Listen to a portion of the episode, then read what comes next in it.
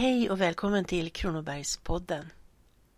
Genom människans långa historia har det gång efter annan uppstått små enklaver och sammanslutningar av religiös, politisk eller på annat sätt ideologisk art där olika grupper har skilt ut sig för att leva enligt andra regler och normer än de gängse. Ofta har de inte varit så långvariga, men de har lämnat avtryck och ibland kommit att stanna kvar som alternativa samhällen under längre tid. Det senare gäller i synnerhet politiskt präglade samhällsformer som till exempel Israels kibbutzrörelse som i allra högsta grad är ett idag vitalt livsstilsalternativ. Liksom olika gröna vågen-kollektiv som finns på många håll i världen. Bland andra mer religiöst präglade sammanslutningar kan nämnas Aureville i Puducherry, cirka 10 mil söder om Chennai i Tamil Nadu i Indien, som klassas som en experimentstad och även har stöd av Unesco. Även Amish-samhällena i USA och Hare Krishna-rörelsen kan räknas hit. Och ser man till olika religiösa grupperingar historiskt sett så är de närmast oräkneliga. Religionshistorien visar på åtskilliga uttryck för väckelserörelser under olika århundraden, inte bara inom kristendomen utan också inom islam och hinduism. I Sverige kan från de senaste 300 åren följande nämnas. Svärmeriet i Lillhärdal, Skevikarna i Stockholms skärgård och predikosjukan på 1700-talet. Ananiterna i Ångermanland på 1830-talet. Erik Jansarna från Hälsingland som grundade kolonin Bishop Hill i USA på 1840-talet samt Korpelarörelsen i Tornedalen på 1930-talet. Lokalt här i Småland fanns roparna som hörde till samma pietistiska yttring som predikosjukan och där huvudsakligen unga och ogifta personer mellan 6 och 30 år utmärkte sig för mer eller mindre svavelosande predikningar med stark röst där de under extas och kramper fördömde samtidens syndfulla leverne och hotade med en snar undergång. En annan utlöpare av pietismen var väckelserörelsen åkianismen som uppstod på 1780-talet i Älmeboda. Den fick sitt namn efter upphovsmannen Åke Svensson. Sekten var lokalt begränsad geografiskt och spred sig bara till några grannsocknar, till Ljuder och Linneryd. Att den inte spreds ytterligare berodde på att myndigheterna la sig i och stoppade den. Men vi börjar med en kort bakgrundsbeskrivning. Under 1700-talet utmanades den gamla ortodoxa tron av pietismen som var en ny åskådning som hade uppstått i Europa under slutet av 1600-talet som en reaktion mot den ortodoxa kyrkan och dess strikta formaliserade utövning. Pietismen fokuserade istället på individens egen inre moral och fromhet. Det räckte inte att bara höra Guds ord, utan man skulle också leva därefter. Tron skulle vara innerlig och levande och det var ens ansvar att förverkliga denna tro i sitt yttre liv. Det var alltså en personligt tillämpad kristendom. För att lyckas i sitt uppsåt förordades att man asketiskt vände sig bort från omvärldens distraktion och för att få stöd och uppbyggelse samlades man till sammanslutningar, så kallade konventiklar, med lika troende för religiös uppbyggelse. Dock använde man sig inte av några präster. Pietismen hade sitt centrum i den tyska staden Halle varifrån svenska studenter som studerade vid universitetet där förde med sig den nya läran hem. Men också svenska karolinska soldater som varit krigsfångar i Ryssland efter nederlaget vid Poltava 1709 under det stora nordiska kriget då Karl XII besegrades av Peter den store omvändes under fångenskapen och kom hem som övertygade pietister. Liksom också många återvändande präster och officerare som under sin krigstjänstgöring tagit intryck av läran. Ett exempel på radikaliserade pietister var den tungomålstalande mystisk-apokalyptiska sekten Gråkoltarna som var verksamma bland Stockholms lägre borgerskap under 1730-talet. Konservativa krafter inom statskyrkan såg pietismen som ett hot och 1726 instiftades det så kallade konventikelplakatet vilket innebar ett förbud mot att lekmän höll enskilda religiösa sammankomster i hemmet med andra än familjens deltagare. Undantaget var husandakter med gårdens folk. Brott mot denna förordning bestraffades strängt och flera fick sitta mer än 40 år i fängelse för sin annorlunda syn på religionens tillämpning. Först 1858 avskaffades denna lag. Åke Svensson, född 1753, bonde och hemmansägare och gift tvåbarnsfar i Östergöl, Älmeboda församling, var åkianismens upphovsman och ledare. Han lär ha träffats av den gudomliga sanningens blixt och blivit omvänd när han en gång läste Johan Quirchfeldts Himmelska örtagårdssällskap. Det ska ha varit omkring år 1783 då han var i 30-årsåldern enligt uppgift från hans son. Nu är det omöjligt att kontrollera den egentliga upprinnelsen till Åke Svenssons andliga mission eftersom det inte finns några efterlämnade skrifter från dess upphovsman. Men han bör ha hört talas om, eller själv åhört, predikanterna i de närliggande socknarna Vissefjärda och Fridlevsta, bara mellan två och fyra mil från Älmeboda. Där verkade nämligen två starka förespråkare för pietismen, nämligen prästen Anders Elving och kyrkoherden och botpredikanten Peter Murbeck. Även om Åke Svensson bara var 13 respektive 19 år när dessa predikanter dog så hade de haft en sådan kraft och ryktbarhet och dragit sådana åhörarskaror att deras eftermäle levde kvar i muntlig form som närmast helgonlegender ännu lång tid efter deras död. Det gjorde således oerhört starka avtryck i fråga om att förmedla innehållet i sin väckelse.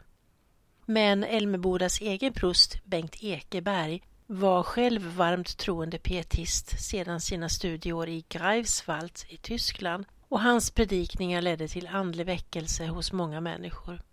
Förmodligen nåddes också Åke Svensson i Östergöl och hans krets av densamma.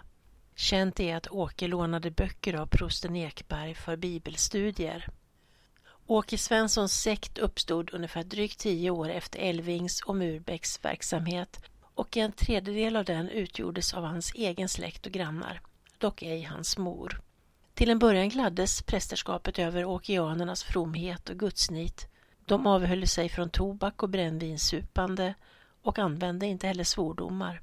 Prosten Ekeberg sägs själv ha deltagit i deras enskilda sammankomster och tackade Gud för att han upptänt en eld som han hoppades skulle få brinna. Åkianerna försökte efterlikna den första kristna församlingen och anammade tron på det tusenåriga riket. De trodde att det var möjligt att förverkliga ett fulländat levnadsmönster redan här på jorden. Att man satte sin håg till en bättre tillvaro kan delvis förklaras med att levnadsbetingelserna vid den här tiden var ganska svåra. På 1780-talet var jordbruket huvudnäringen i Hjälmeboda. Men avkastningen från de magra jordarna var dålig och missgynnsamma väderförhållanden försenade vårsådden och gav klenare skördar än vanligt. 1783 var ett riktigt missväxtår i Kongahärad, då en långvarig torka ledde till utbredd fattigdom och nöd. Många tvingades dryga ut mjölet med bark från bok, tall eller andra trädslag innan man använde det för att baka eller koka gröt. Och under dessa omständigheter var det inte konstigt om man i vågen av en hänryckt väckelserörelse drogs med av en entusiastisk tro på en bättre tid.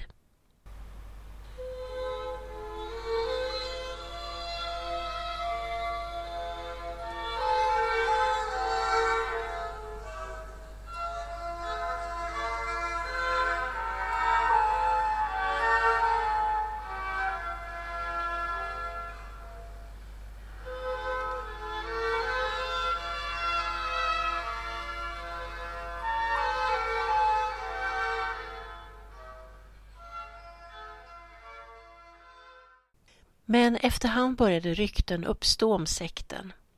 Att Åke Svensson uppträdde som ledare och samlade stora skaror åhörare vid sina predikningar. Och vidare att okeanerna med höga rop framskriade sina böner. En komminister, Nylander, som i slutet av september månad 1784 besökte Östergöl mötte en församling som menade att de hade nåtts av större gudomligt ljus än prästerskapet och de kritiserade kyrkans predikoämbete som icke är sådan som det efter Kristi och apostlarnas uppförande vara bör. Åke Svensson hade till och med krävt att pastor Nylander skulle falla ner och göra sin syndabekännelse för honom och avsäga sig sitt förra levnadssätt. Och även Peter Murbeck och Anders Elving, vilka okeanerna tidigare hade visat uppskattning, fick så småningom benämningen köttpräster. Samtidigt nådde väckelsen också Linneryds församling i och med att Åke Svenssons halvsyster Kristina Nilsdotter bodde i Grevamåla och gick med i rörelsen. Och också juder hade anhängare. Prästerna i de tre olika pastoraten Älmeboda, Linneryd och Juder utväxlade många bekymrade brev mellan sig och besökte varandra. Prosten Ekeberg kallade också in Åke Svensson till förhör i sin prästgård och försökte förmå honom att inte förhäva sig. Men han upplevde både Åke Svensson och de två andra män som han hade med sig som oförskämda och att de satte sig över all ordning. Ekeberg uttalade senare att han var rädd att Åke ej är alldeles vid sina sinnen. Han skrev också ner de villfarelser som sektens anhängare levde efter. De bad vissa stunder med mycket affekterat högt tal, var och en för sig ute på marken. De åt inte ens ett päron eller ett äpple innan det välsignats genom bön. De sov inte middag om sommaren utan ägnade istället denna tid för vila åt att läsa. Och om någon blev tung och sömnig efter maten så ansåg man att det var en djävulsömn. De dömde sin nästa hårt och menade vidare att om man inte gick med i deras samfund så blev man inte salig. De dömde även de som redan var döda och kallade dem för osaliga. De menade att Gud skulle bevara deras hus, kreatur och egendom även om de inte tog hand om den. De låste inte dörrarna till sina hem eftersom Gud vakade över dem. Efter föredömet i den första apostoliska församlingen i Jerusalem, där ingen kallade något av det som han ägde för sitt, tillämpade okeanerna ett slags egendomsgemenskap och de inköp som gjordes var för gemensam räkning. De betraktade alla som jämlika och tog inte hänsyn till samhällsställning, rang eller egendom. Det enda som utgjorde skillnad för dem var vilka som var födda på nytt i Kristus och vilka som inte var det. De besökte varandra under flera dagar och ibland veckor för att utöva gudaktighet med läsning, bön och andagsövningar och försummade därigenom sina sysslor hemma vid varigenom deras hushållning kom att lida och gårdarna vanskötas. De ville att allt skulle anpassas efter en apostolisk författning och förkastade den rådande. De övertalade också tjänstefolket att lämna sin tjänst för att befordra deras andliga välfärd. De ansåg de präster som inte ville ansluta sig till deras samfund för världsliga. De levde mycket efter syner och uppenbarelser. De tillät äkta makar att skiljas åt ifall en av dem inte var omvänd och barn att lämna sina föräldrar av samma skäl. Och de ansåg att äktenskap som ingåtts före kontrahenternas omvändelse var av djävulen och de barn som föddes däri var att betrakta som oäkta. Åke Svensson tycks ha godkänt ett slags gammaltestamentligt månggifte, dock endast inom sekten. Många rykten var i omlopp om åkeanernas så kallade osedlighet men hur mycket som var sant och hur mycket som var antaganden går inte att fastställa. Ekeberg ansåg dock inte att det fanns något i deras utövning som egentligen stred mot kyrkans lära, utan det han fann som mest allvarligt var att de försummade skötseln av sina gårdar. Han föreslog därför kronobetjäningen att hålla ett vakande öga på den saken. För övrigt gick ju Åke Svensson och hans likar flitigt i kyrkan och tog också nattvarden. Men i december 1784 kände de tre prästerna i Älmeboda, Linneryd och Ljuder sig manade att skicka in rapport om det hela till domkapitlet.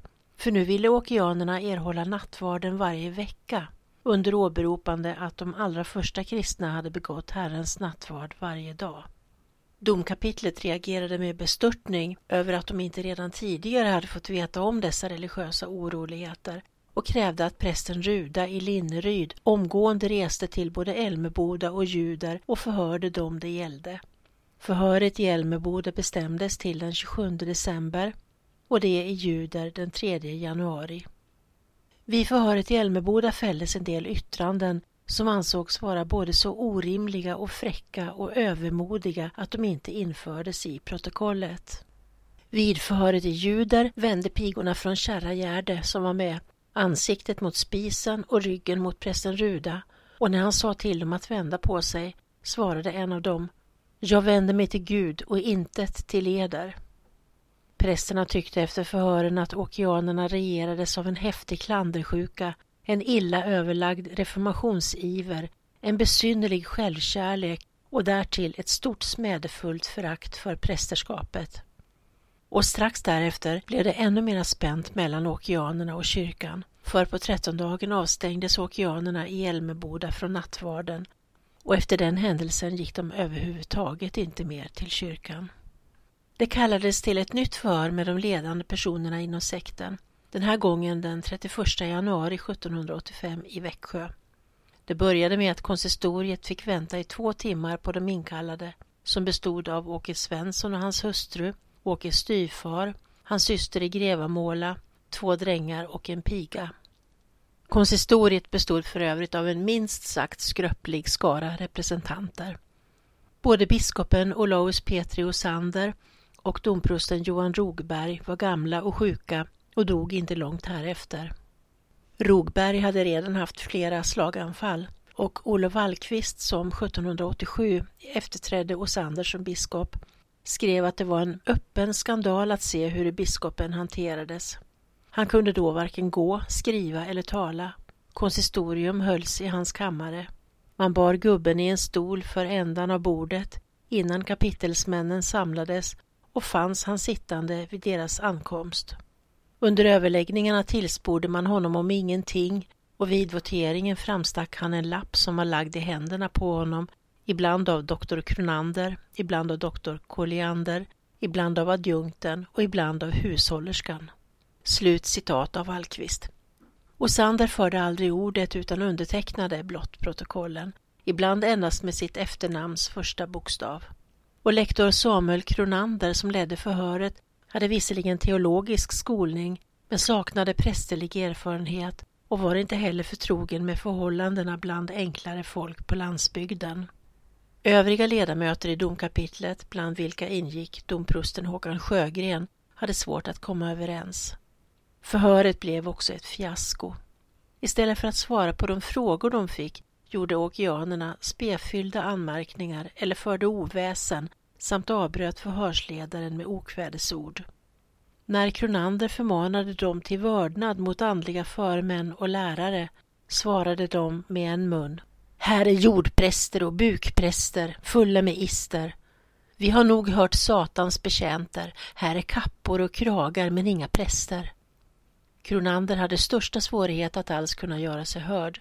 Man fick helt enkelt avbryta förhöret och istället hänskjuta det till Göta hovrätt och göra anmälan till Kungliga Majestätet. Men innan alla gick befallde man Åke Svenssons halvsyster Kristina Nilsson i Grevamåla och hennes man att stanna kvar eftersom domkapitlet ville försöka förmå henne att flytta tillbaka till sin man som hon lämnat och leva i sämja med honom. Hon var inte medgörlig och när man frågade henne vad ett sant äktenskap är svarade hon att här är inte ett äktenskap utan jag har tagit mannen av girighet för jordbiten.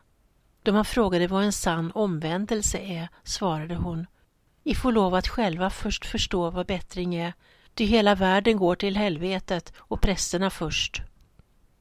Okeanerna fortsatte under tiden sitt liv på redan inslagen väg. De reste runt och besökte varandra i Östergöl, Gubbemåla och Kärragärde och Åke Svensson förrättade gudstjänst med predikningar, nattvard och syndabekännelse vilket i allra högsta grad stred mot konventikelplakatet. Okeanerna förde sina kreatur, sitt silver och övrig lös egendom till Blekinge där de sålde det för att kunna köpa gemensamt nattvardsvin och kläder. Och nu hade deras gårdar därtill försummats så pass under närmare ett års tid att de stod vid ekonomisk ruin. Både grannar och vissa släktingar ansåg att man måste ingripa för att skydda åtminstone barnen. Prosten Ekeberg anhöll hos häradsrätten att de hemmansägare som bekände sig till sekten skulle omyndigförklaras. Så skedde och Åke Svenssons hushåll samt fyra andra kom under förmyndarskap efter Konga häradsrätts beslut den 9 maj 1785. Ännu fler hade förmodligen fått samma dom ifall de bara hade ägt någon egendom. Men de flesta som tillhörde sekten var fattiga och det var inte lätt att värva anhängare. Man gjorde värvningsförsök ända bort till Hovmantorp och Herråkra men rekryteringen var dålig. I brist på andra värvade man fattighjon och krymplingar mot löfte att försörja dem. Under våren 1785 hade Kungliga Majestätet bedömt att pågående religiösa villfarelser i Älmeboda och Juders församling var så allvarliga och skadliga för både den kristna församlingen och det borgerliga samhällets lugn att åtgärd måste företas. Därför ålades häradshövding Rogberg via Konga häradsrätt att anställa laga rannsakning. Den ägde rum vid urtima ting i Ingelstad den 8 september samma år. Alla som var knutna till rörelsen instämdes, totalt 29 personer. Men allmänne åklagaren fann inga påvisbara brott utan meddelade nåd åt de anklagade ifall de var villiga att återta sina läror och återvända till församlingen. Men tror ni att åkianerna gick med på det? Nej, istället avbröt de framställningen och förkunnade att nådemedlen ohelgades av prästerskapets hand eftersom de var Satans redskap och att Åke var den enda rätte prästen eftersom han inte hade gått genom helvetets portar liksom de andra. Med detta senare menade de skolor och akademier. Och så avslutade de med att säga att samtidens präster skulle bli fördömda och hamna först av alla i helvetet följda av alla andra som lutade sig tillbaka på höghet och stånd och förnäma anor. Det enda häresrätten kunde göra var att remittera målet till Göta hovrätt. Hovrättens utslag fälldes den 12 december och där slår man fast att okeanerna med sina svar under ransakningen i Ingelsta visat på den yttersta sinnens förvirring och det oredigaste begrepp om både timmelig och evig välfärd. Och eftersom huvudpersonerna är så alldeles fallne i galenskap och från deras förnufts rätta bruk och därtill försummat sitt leverne så pass att de snart måtte gripa till tiggarestaven, trots att deras anhöriga så långt gjort vad de har kunnat, så skulle de skickas till Danviks dårhus i Stockholm för att där tills vidare undergå den skötsel och vård deras tillstånd fordrar. Och domen gick omedelbart i verkställighet. Den 28 december hämtades de åtta personer som blivit dömda och den 8 januari intogs de på Danviken. Det visade ingen ånger utan bibehöll samma oböjliga och utmanande attityd som tidigare. Tvärtom nästan glada framhöll de att de var martyrer och att det som de kände till genom den heliga skrift nu besannats, nämligen att alla som lyder evangelium måste bereda sig att lida förföljelse. Från dårhuset skrev Åke Svensson en del upproriska brev till okeanerna på hemorten. Men upprorsandan tycktes dämpas och efter några år kunde man hos Åkes halvsyster Kristina i Grevamåla inte märka något alls vad gällde religiös fixering. De dömda hade fått ta med sig mat, kläder och pengar hemifrån men efter bara ett par månader hade alla reserver tagit slut och de for antagligen rätt illa.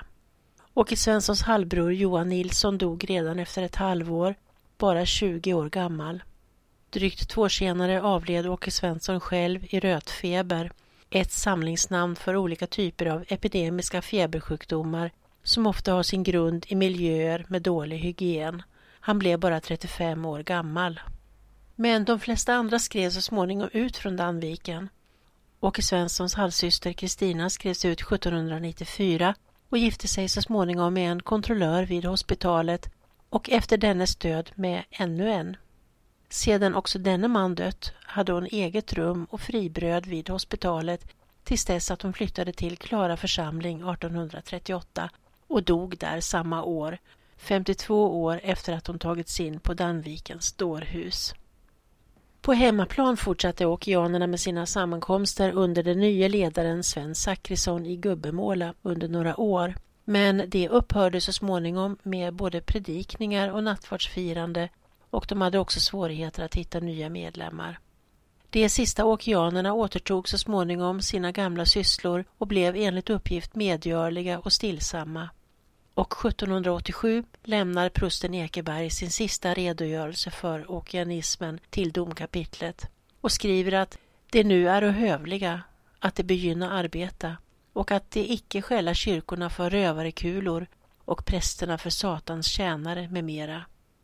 Totalt sett varade den okeanska väckelserörelsen i högst fyra år. Om okeanerna har Vilhelm Moberg skrivit i Utvandrarna, som är den första delen i hans utvandrarepos. Han kallar deras utövning för de okeanska villfarelserna i religionen och låter den återuppstå på 1840-talet, mer än 50 år senare. I romanen får olika personer gestalta olika motiv för sina beslut att utvandra. Svält, existentiell uppgivenhet, onda ryktesspridningar och önskan om ett bättre liv undan träldom är några. Men längtan efter fri religionsutövning är ett minst lika starkt motiv. Moberg gör Daniel Andreasson i Kärragärde till den närmaste kvarlevande släktingen till okeanernas huvudman Åke Svensson. I en andlig upplevelse får Daniel en natt besök av två män som bultar på hans dörr. Den ene är Jesus Kristus och den andra Åke som i romanen är hans morbror. Åke säger att det är Daniels uppgift att fortsätta hans gärning och fullborda hans verk.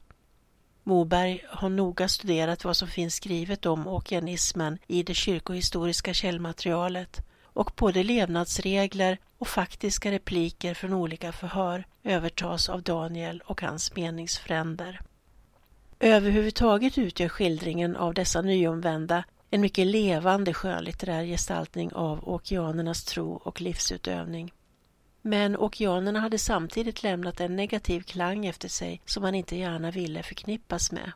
När Karl-Oskars föräldrar påminner honom om att Kristina är släkt med Åke Svensson blir han vred och säger att han vill se den i ansiktet som förebrår henne för det.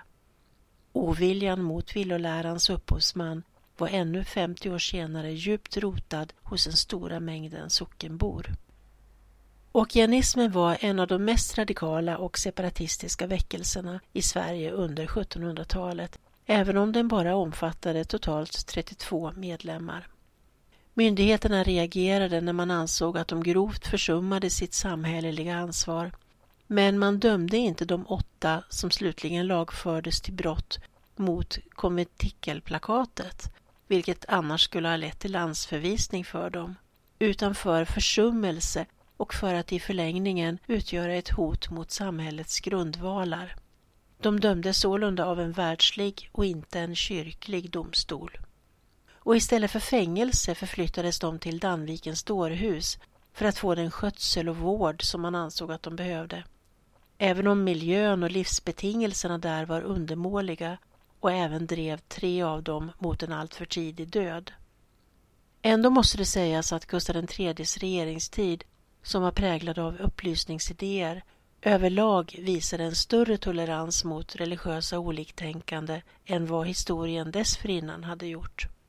Men inte desto mindre fick ju okeanernas fyra år långa existens ett dramatiskt och tragiskt slut. Är du sugen på utflyktstips så kan du bege dig till Bokbacken där Åke sägs ha predikat inför stora åhörarskaror. Det är en bokbevuxen kulle i Ulvahult, en by i närheten av Östergöl och Gubbemåla i Älmeboda. Där överst på kullen en fyrkantig meterhög sten med namnet Åkes predikstol eller Åkestenen ligger. En klockstapel har senare satts upp på backen och gudstjänster hållits där i kyrkans regi. Och vem vet ifall det inte ytterst är Åke Svensson som inspirerade till den lek som barnen i Hemmesjö lekte på 1850-talet. Som Carl August Hemborg, död 1940 i Los Angeles, berättar om när han mot slutet av sitt liv skrev ner sina minnen. Så här återger han den. I den tidigaste barnperioden lekte granngårdarnas barn ofta tillsammans och i de flesta fall lektes kyrka. Det bundo ett stort kors av stickor på min rygg och sände mig upp på en hög sten omkring vilken alla satte sig ner då jag till min häpnad blev tvingad att predika för dem. Tack för att du har lyssnat. Jag som har berättat heter Ella Styv och arbetar på Växjö stadsbibliotek. Där finns också allt material som jag har använt för att sammanställa detta avsnitt. På återhörande. Hej! Bye.